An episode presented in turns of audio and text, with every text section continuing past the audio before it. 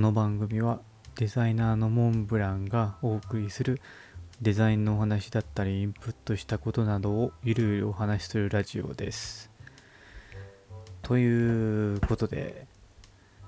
あのー、2週間前いつだったっけな？いつだったっけな？ちょっとえっ、と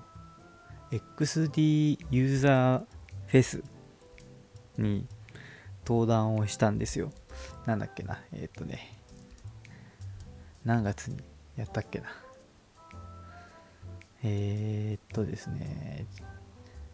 っとですね。10月？9月？9月の話だった、えっと、9月の26日に開催された Adobe XD ユーザーフェス2020に、えっと、登壇者として、えーお話をさせていただきましてそれについてのちょっと今日は振り返りをしようかなと思っています。あのーターさんからねあのこの XD ユーザーミーティングユーザーグループのあの主催をと言っていいのか。まああのよくミーティングユーザーミーティングだと司会をされているターさんからあのお話をいただきましてあのぜひ VTuber 枠で出てほしいとあの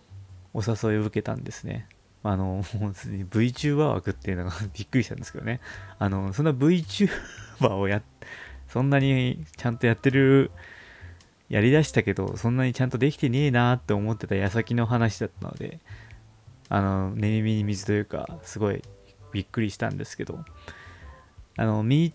大体10分ぐらいの、えっと LT まあ LT って考えると結構長めなんですけどその枠でお話をさせていただいて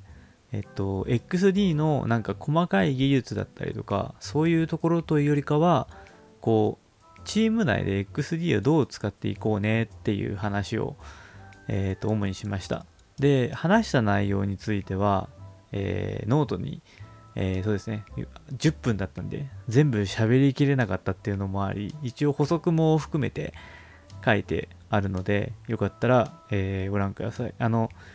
こっちのポラジオラジオのあの概要欄に、えー記入をしておきます。で振り返りなんですけどまあ VTuber としてこう発表というかプレゼンっていうのがもう当然のごとく初めてだったわけですよ。で何よりもこのこの VTuber VTuber というかじゃあ VTube どうやってるのかって話だとあの基本的にはこれ全部 Adobe のキャラクターアニメーターっていう12年前ぐらいから新しく出ている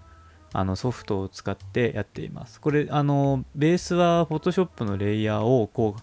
スイッチングして動かしているような仕組みなんですけど、それを、えー OBS っていう、えー配信ツール、こう、レイヤーに画像をはめ込んだりとかして、で、実際にこう、映像として出力できるオーサリングツールみたいなのがあるんですけど、それを、あの読み込んで、っていう感じですね。あ、でも、厳密にはちょっと違う方法なんですけど、まあ、ほぼほぼ言うとこれと同じ方法っていう感じです。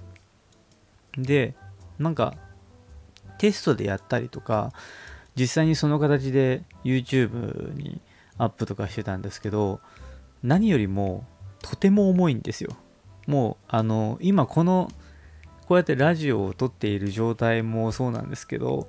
とにかく PC がうなりまくるんですね。で結構でしかもあの今回その配信の方式っていうのがえっと Zoom で PowerPoint のスライドを表示しながら、えー別のその通信ツールも使ってるので配信が実質2枠ある状態でえっとプレゼンテーションをしてたんですよだから非常にパフォーマンスにちょっと不安を持ってたんですね。ただ実際やってみたらまあ10分から20分ぐらいは結構進んできたなっていう感じでした。で10分っていうスケジュール感だったんですけど20分ぐらい最初は20分を想定してやってたんですね。でもこう後から聞いてみたら10分だったっていう。やべえなと思って。20分で話すのも結構内容がこうばっくりとしそうだったなと思ったんですけどこう10分に短くなったっていうことを知ってまああのあれです。あの自分が聞かなかったのも良くないんですけどさらに話が 短くなるなっていう風になってたんですね。ただあの結構今回今までよりかなり長い準備期間を経てやることができたのは結構大きかったなと思ってます。あんま良くないんですけど今までのこの LT とかも当日ギリギリまでスライドを調整して調整しまくってほぼほぼリハーサルなしっていう状態で発表することが結構多かったんですね。良くないんですけどね。とても良くないんですけど。ただ今回に関してはまあ実際リモートでやるっていうところでこう移動時間っていうのもなかったしあのー、会社の仕事が終わったら帰宅して帰宅した後にいろいろ準備をして作業するっていう状態じゃなくって会社から帰宅っていうのがなくってそのまま作業をするっていうこともできたのでなんかすごいこのスライドとかその話す内容に対してのプロットを書く時間っていうのがすごい確保しやすかったんですよね。だからなんか今まで以上に結構あの準備することが順調にできたし10分って知ったの多分 1, 1週間前ぐらいに明確に知ったんですけどそこからの調整とかも結果的にはうまくできたからよかったなと思ってるしなんだかんだでまとまった発表にはできたかもなと思ってます。あのーこの XD ミーティングってあの基本的にはなんだ、えー、登壇者の発表のフィードバックがあるんですよ。あの聞いてた方から。でその発表の内容も決してあの評価悪くなかったんですよね。あのまあ正直言うと VTuber として話してるっていうのもすごいそっちのインパクトも強かったっていうのはあるかもしれないんですけど話してた内容に関してもこう自分の現場に置き換えた時にこうどうなんだろうっていうところを結構置き換えて聞いていただいてる方が多かったみたいですごいなんかためになりましたっていう風には感想もすごいいただけて嬉しかったなっていう感じです。で課題点に関してはさっき10分で足りない、10分で時間が足りないかもっていう風に言ってたんですけど、仮にこれが20分だった場合に、20分でも話しきれたかなっていうぐらい内容がちょっと講義すぎたんですよね。さっきのその XD を使ってチームで作るにはどうし、チームでそのプロジェクトをやるにはどうしたらいいかねっていう話があったんですけど、例えばなんかうちが今僕が所属している会社が UI 専門だったりとか請負っていう風に固まってたら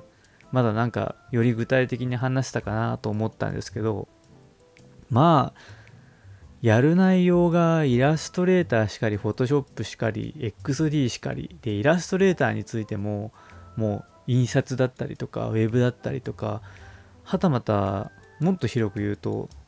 SP だったりとか空間デザインも入ってるんですよね。デジタルサイネージとかも入ってるし。もう作業が多岐にわたっててそもそも XD の話以上のものから XD のとこにちょっと狭めてあえて話してたところがあったのでなんかこれって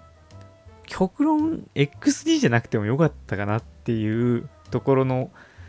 なんかもあったりとかしててうんなんか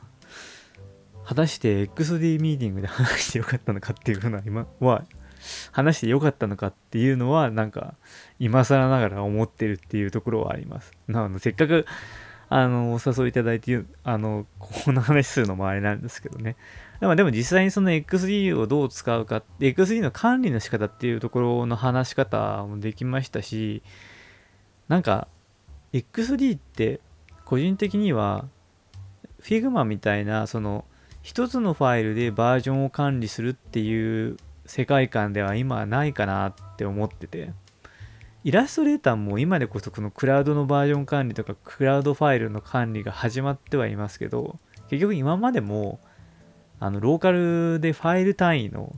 010203フィックスフィックス2みたいな感じのバージョンのその連番の管理をしているところが多いと思うんですよ。実際僕も仕事では結構そういう傾向が多かったし今も連番でそのバージョン管理みたいな形にはしてるんですけど、まあ、なんかその XD をその今の仕事に合わせてやるっていうんだったらそっちの体に習った方が今はいいんだろうなっていうやり方でしてるっていう感じですね。もちろんそのバージョン管理っていうのもあるとは思うんですけどあるありますしあのその今回の発表ではその母体となるそのデザインシステム的なファイルはそのクラウド管理でバージョンもそこで切り分けてやっていくっていう風にやってるのでまあなんかやっぱり最終的にはそのまとめでも話したんですけど、まあ、結局その今やってる会社の事業の分野だったりとかチームの組織によって変わってくるんだろうなっていうのはすごい思いながら話したしこれはそもそも10分20分で話せる内容じゃないよなっていうのは話した後に思いましたね。あとはまああのキャラクターアニメーターのこのアバターの話なんですけどあのこのアバターってあの一応手を動かしたりとかあのこう肌色の部分にこうポッと方が赤くなった演出とかびっくりするようなやつとかっていうのが入ってるんですよ。ただあのさすがにそれをやる暇がなかったっていうのはありますし今のところ僕がその使ってる環境だとそのキャラクターアニメーターのアプリケーションがアクティブになってる状態じゃないとトリガーが引けないんですね。なのでそのトリガーあのアクティブになってる状態って逆の言い方をするとスライドを移動できないんですよ。だからスライドを移動してアクションをしてってなるとものすごいその巧みな技術が 必要になっちゃってそれはなんかうまいこと使いこなせてないなっていうのはちょっと思いました。ただこれは将来的にキャラクターアニメーターのアップデートとかがあったらいいなとは思ってます。まああとはそのトリガーってキーボードを押すことによっても発動できるんですけど結局そのキーボードも基本的にはキーボードってアクティブなものに対して反応するのがほとんどなのでまあ同じような現象が起きちゃうわけですよ。さっき話したみたいに。なのでなんか今キャラクターアニメーターって MIDI キーボードにも対応してるんですね。でもしかしたらそっちだったら独立して動け動かすことができるかもしれないから将来的には MIDI パッドとか買ってもいいのかなとは思いました。まあでもこれはでも投資の問題ですね。うん。まああとはもう細かいところ、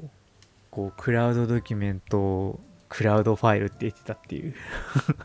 すげえボンミスな箇所がありましたね。まあこれはちょっと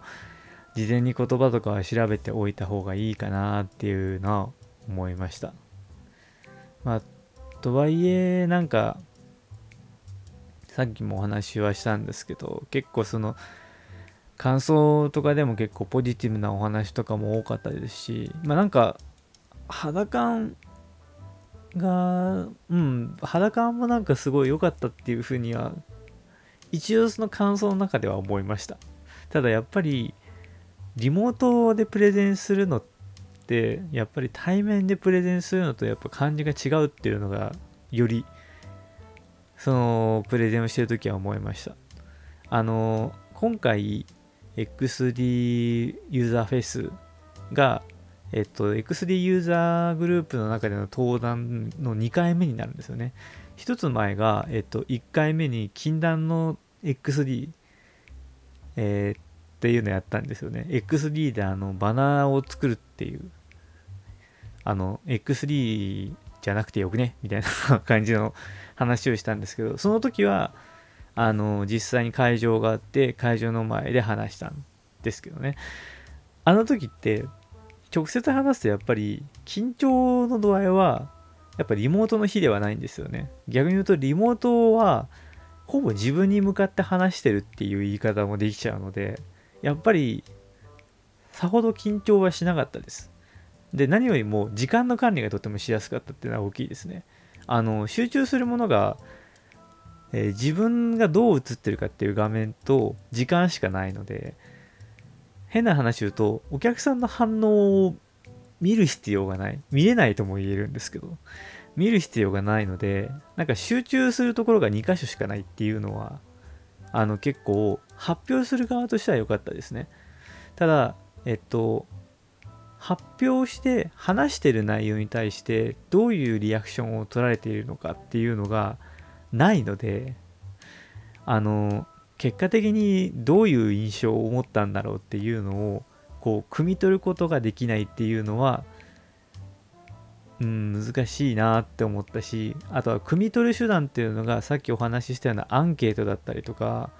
そのなんだろう YouTube だったら例えばそのコメント欄とかあの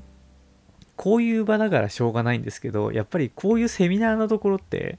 コメントがめちゃめちゃ多いかっていうと多分そうじゃないと思うんですよね。あの学びの場舞台で言うとスクールとかはあの結構コメントがあるんですけどあれってもうそもそもコメントを、えーと、受講している人たちがコメントをするっていう文化が確実に出来上がっているからそういう環境ができてるんですけど YouTube とか、まあ、流し見だったりとかコメントが必要なところコメントの必要がないところとかになってくるとコメントが少ないんですよね。あとコメントが少ないというよりかはあの多分コメントしていいのかなってみんな不安になってるのかなと思ってて。そこがなんかこう登壇者と、えー、視聴者聞いてる側の人たちのあのー、ギャップというか意思疎通のしづらさっていうのはちょっと感じましたね。うん。まあでも逆に言うとこう緊張しないっていうのはかなり大きかったっていうのとあの僕の場合今こういう形で顔を隠してるっていう側面もあるので僕は正直言うと今回の VTube で、えー、発表登壇するっていうのは非常にやりやすかったです、まあ、ただお客さんと意思疎通ができないのは大きい。あの結構懇親会が大向きだったりすることもありますし懇親会でそのフィードバックとしてなんかこういうのも知りたいっていうところで新た新しい発見とかがあったりとかするので難しいっす。なんかうーん一長一短っていうのが今回そのリモートで発表するっていうところの大きな感想かなって感じですそれも含めて XD ユーザーフェス2020の大まとめの感想っていう感じですかね。うん、実際他のセミナーとかどうなってるんですかね。なかなか、うん、発表自体がもう半年ぶりぐらいになるし、リモートでのイベントって実はそんなに参加してなかったので、今までも。なのでまあちょっと今後のこのイベントをどうやっていく上でのなんかこういい勉強になったしなんかいろいろと印象深かったかなっていう印象深い発表になりましたね今後どうなるんですかね？発表って発表っていうか登壇っていう概念が僕はもうこのままでこのままで全然いいですけどね。ただ、だんだんリアルでイベントが成立してくると思うんですよね。でもただ、リモートでやるっていう価値観も今回新たに生まれているわけだから、このリモート、実際出ているけどリモートで参加するっていう時のどういうその立ち位置になるのかとどういうイベントセッティングになるのかっていうのは今後ちょっと気になるところですし面白くなりそうな感じですね。僕はもうあのこういうアバターともともとあまり顔を出さないっていう主義でやっている人なのでイベントリモートはもう万々歳なので今後も続いてほしいなっていう感じです。うん。XD ユーザーフェスの感想についてははい。こんな感じでした。はい。あともう一つあの前回のところであのお便りフォームがお便りを書くところがないっていうところがあったんですけど、あの、お便りフォームを作りました。で、概要欄の部分に、えっと、URL 載せているので、そこから、あの、どしどしいただければと思っております。あと、このラジオについての、どういうのを話すんだっけっていうのも、ちょっと文章として可視化したので、そのノートについても、えー、一緒に貼っておきます。そこにも、あの、お便りフォームがあるのでなんかうん答えられる範囲で答えていきます。あのなんだろうな。難しいんですよね。自分から話を捻出するのは苦手なんですけど誰かに聞かれた内容を話すっていうのは結構得意なんですよ。そこから話を膨らましたりとかそういうのが結構なんか自分から話のネタを作るよりかはネタをもらう方が話しやすい人なので結構あのこの番組の感想でもいいですしまあ曲がりないとも10年ぐらいはデザイナーとして社会人として働いているのでそこで答えられる範囲での悩みだったりとかうん愚痴の受け答えとかそういうところについてやっていけたらと思うのでよろしければあのお便りフォームにお便りをお待ちしていますという感じで今日はこのくらいにしておきます。はい。それではお疲れ様でした。